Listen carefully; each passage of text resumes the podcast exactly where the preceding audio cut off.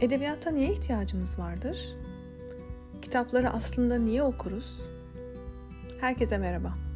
Edebiyat sohbetlerini içerecek olan podcast serime hoş geldiniz. Bu podcast serisinde aslında ben sizinle okuduğum kitapları paylaşacağım. Ama bir takım soruları da beraber sorup yanıtlamayı umut ediyorum.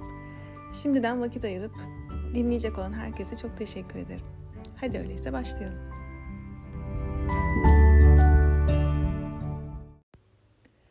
Bahsetmek istediğim ilk kitap Türk Edebiyatı'ndan. Benim çok sevdiğim bir yazar. Zaten yazarımızın külliyatını okumak gibi bir hedefim vardı iki bin yirmi okumalarım arasında. Ve gerçekten bunu başardığım için çok mutluyum. Aslında henüz bitiremedim. Hangi yazardan bahsediyorum? Beni bilenler bilir, tahmin etmişlerdir. Murat Gülsoy'dan bahsediyorum. Yazarımız çok üretken, maşallah var. Çok sık roman çıkarıyor. Çok çalışmayı çok seven bir yazar, çalışkan bir yazar. Ben külliyatının çok büyük bir kısmını okudum iki bin yirmide. iki bin on dokuzda başladım. iki bin on dokuz Aralık ayında kurgu dışı bir eseriyle başladım. Ve e, yıl boyunca her ay bir e, eseri olmak e, kaydıyla e, okudum. E, hatta Ekim ayında iki kitabını okudum. Ama hali hazırda yazarın kitaplarını bitirebilmiş değilim. Yani çalışkan derken gerçekten çok çalışkan bir yazardan bahsediyorum. Büyük bir keyif aldım e, yazarımızın külliyatını onun yazdığı sırayla okumaktan. Aslında bununla ilgili ayrı bir e, podcast bölümü gelebilir çok yakında. Ben şimdi e, bugün bahsetmek istediğim romana odaklanmak istiyorum. Geçen yıl Temmuz ayında okuduğum Sevgilinin Geciken Ölümü isimli romanı. Yazarımızın bu romanı yazış tarihi iki bin beş ve Murat Gülsoy'un postmodern edebiyatın bir temsilcisi olduğunu bildiğim için ben eserler arasında belki de onun o postmodern tarzının o çizgisinin biraz daha dışarısında kalan bir eseri bu. Ama konu itibariyle ve beni sarstığı noktalar itibariyle gerçekten benim okurken soluk soluğa kaldığım, nefesimin kesildiği müthiş bir anlatımı olan bir roman. Ee, ve biraz konusundan da bahsetmek istiyorum tabii burada. Ee, konusundan bahsederken karakterlerden de bahsetsem iyi olur öncelikle. İki karakter, iki ana karakterimiz var. Cem ve Serap. Şimdi bir yazarın bütün yazdıklarını okumanın böyle bir güzelliği oluyor. Çünkü başka romanlarına ya da hikayelerine, öykülerine göndermeler yapmışsa eğer bir yazar, ki Murat Gülsoy bunu çok sık yapan bir yazar. Kendi eserleri arasında metinler arasılık unsurunu kullanan bir yazar. Ben daha önce Murat Gülsoy'un Bu Kitabı Çalın adlı öykü kitabını okumuştum. Ve Cem de Serap'ın kitaba adını veren öykü, Bu Kitabı Çalın adlı öyküde geçtiğini, Cem'in o öykünün ana karakteri olduğunu biliyordum ve karşıma çıktığı zaman Sevgilinin Geciken Ölümünde Cem'den bahsetmeye başladığı anda "Aa, bu Cem, o Cem" diyerek hemen bağlantıyı kurdum. Bu yönden Murat Gülsoy'un edebiyatında eserler arasında böyle minik sürprizler, bağlantılar bulabilirsiniz. E diğer eserleri okumadıysanız nasıl olacak diye bir soru gelebilir şu anda aklınıza. Hiçbir mahsuru yok tabii ki. Çünkü e, çok böyle eserin içeriğini anlamanızı engelleyecek bağlantılar, e, göndermeler değil bunlar. O yüzden hiçbir sıkıntı yok. Peki romana geri dönüyorum hemen. Cem ve Serap evliler. E, Serap ne yazık ki bitkisel hayatta ve Cem ona bakmakla sorumlu. E, Bu roman benim ruhumun derinliklerinde böyle çok enteresan yerlere dokundu. Yani zaman zaman çok hoyratça dokundu oralara. Etki anlamında söylüyorum. Beni etkilemesi anlamında. Zaman zaman da nazikçe dokundu. Ve ben çok etkilendim. Çünkü belki de benim hayatımda da bir takım yerlere beni göndermiş olabilir. Cem e, bitkisel hayattaki eşine bakarken belki benim hatırıma başka bir şeyler gelmiş olabilir. E, bu yıl okuduğum romanlar arasında, bu yıl derken iki bin yirmiyi kastediyorum tabii, e, beni çok etkileyen, gerçekten sarsıp e, yerime mıhlayan romanlardan birisiydi. Çünkü bir yanda da bir varoluş problemi var. Yani modern dünyanın temel varoluş sorunu üzerine de inşa edilmiş bir kurgusu var romanın. Ölümle yaşam arasında yine ince bağlantı noktasında kalmış. olan bir karakter, bir bitkisel eşte, bitkisel hayatta bir bulunan bir eşin bakımı söz konusu az önce söylediğim gibi. E, ve Cem bunu yapabilmek için kendi hayatını bir tarafa bırakmış birisi. E, kitabın kapağında e, bu baskısında Can Yayınları e, Ofelia tablosunu seçmiş ve bence çok yerinde bir seçim olmuş bu anlamda. Çünkü Serap bir anlamda Ofelia aslında. Çünkü Ofelia Shakespeare'in Hamlet oyunundaki kadın karakterdir. O da ölümle hayat arasında arafta kalmışlığı olan bir kadın karakter aslında. Durgunluğuyla, işte bir suya yatışıyla ve e, intihar edişiyle e, Hamlet oyununda e, ölümle hayatın o ince çizgisi, o iki arada kalan ince çizgide yürüyen bir karakter sanki Ofelia bir anlamda. E, Serap da burada o ince çizginin üzerinde duruyor. E, bu romandaki e, detaylar çok çarpıcı bir şekilde sunulmuş. Az önce de söylediğim gibi çok gerçekçi detaylar var. Yani bitkisel hayatta olan bir kadına bakarken günlük hayatta neler olup bittiğine dair. Bu arada böyle söylüyorum, aslında romanı okurken fark etmemiştim. Hadi şimdi de birazcık hatırlayınca aklıma geldi tekrar. Romanın zamanı, roman zamanı olarak sadece bir gün.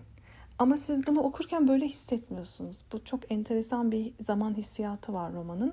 Onu da burada söylemek istedim.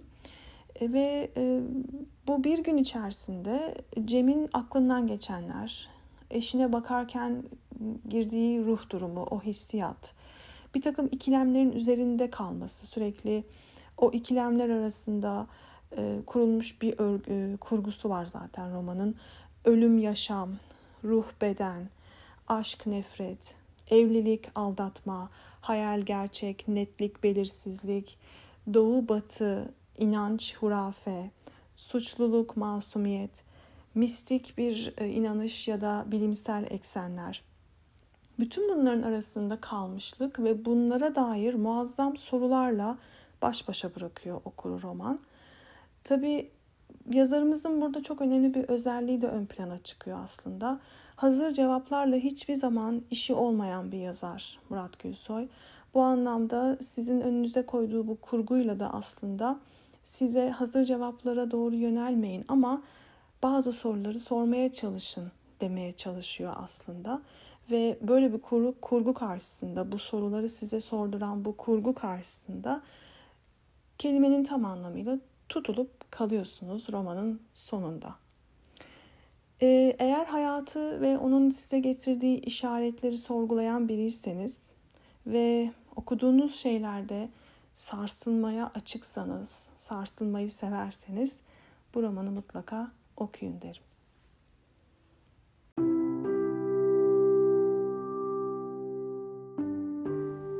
Pek çok şey haberimiz bile olmadan gerçekleşir. Bilgi kapasitemiz fazlasıyla sınırlıdır.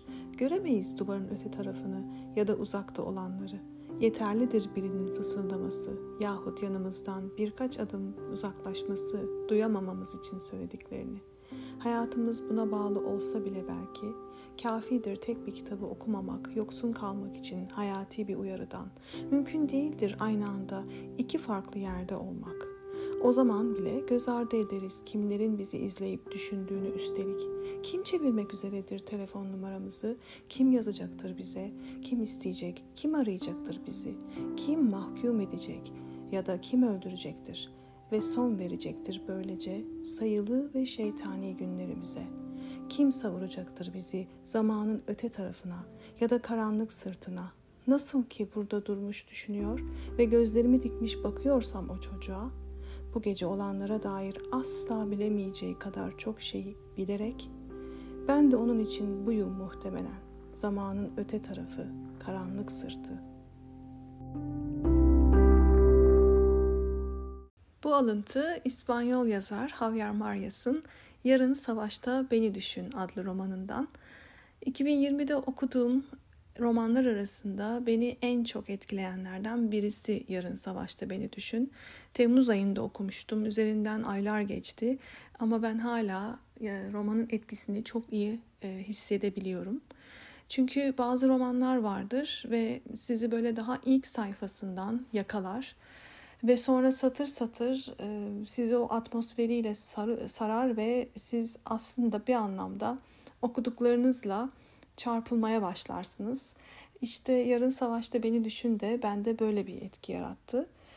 Yazarının tarif edişiyle söylemek gerekirse başka birçok şeyle beraber e, Yarın Savaşta Beni Düşün bir aldatma romanı. E, aslında birçok farklı katmandan oluşuyor. Sadece böyle söyleyip geçmiş yazar belki tek bir cümleyle ifade etmesini istediler bir röportajında, kim bilir. E, o da böyle ifade etmiş ama fazlasıyla e, iç içe örülmüş birçok katmandan oluşan bir roman aslında. bin dokuz yüz doksan dörtte yazdığı bir e, roman yazarımızın ve başlığından romanın metninin metnin içerisinde tamamında bir Shakespeare etkisi görebiliyoruz. E, Javier Marías da zaten İngiliz edebiyatı eğitimi almış, Shakespeare çevirileri yapan, İspanyolcaya Shakespeare'i çeviren bir e, çevirmen aynı zamanda. Ee, ve Shakespeare'den etkilenmiş olması bu anlamda çok şaşırtıcı gelmedi bana. Ee, beni bu şekilde biraz kendine çekti açıkçası yazar. Çünkü bir nebze kendimi ona yakın hissettim. Ben de İngiliz edebiyatı eğitimi aldığım için. Ee, ve romanın dilinde e, gerçekten okurken hiç abartısız bir dejavu hissine kapıldım ben. Çünkü sanki bir Shakespeare metnini okumaktaydım ama tabii ki Shakespeare bir e, drama yazarıydı, bir tiyatro eserleri yazardı. E, ben burada bir roman okuyordum ama o etki, o e, dejavu şeklinde bana gelen, o dalga dalga gelen etki e, çok belirgindi gerçekten. Tabii burada e, İspanyol yazarın kaleminin e, marifetinin yanı sıra güzel Türkçemize bu metni aktaran sevgili çevirmenimiz Seda Ersavcı'ya da büyük bir alkış hakkını vermek lazım. Çünkü çevirisi gerçekten tek kelimeyle muazzam olmuş bu romanın. Biraz romanın içeriğinden bahsetmeyi ben çok fazla sevmiyorum ama tabii birazcık bahsetmem gerekiyor. Victor adında çok da güvenilmez olduğunu düşündüğüm bir anlatıcımız var bu romanda. Victor bir gece bir kadınla adı Marta bir maceraya atılıyor ve macera onun hiç de beklemediği bir şekilde sonuçlanıyor. Artık o kadarını söylemeyeyim. Bana daha çok neler hissettirdiğinden bahsedeyim.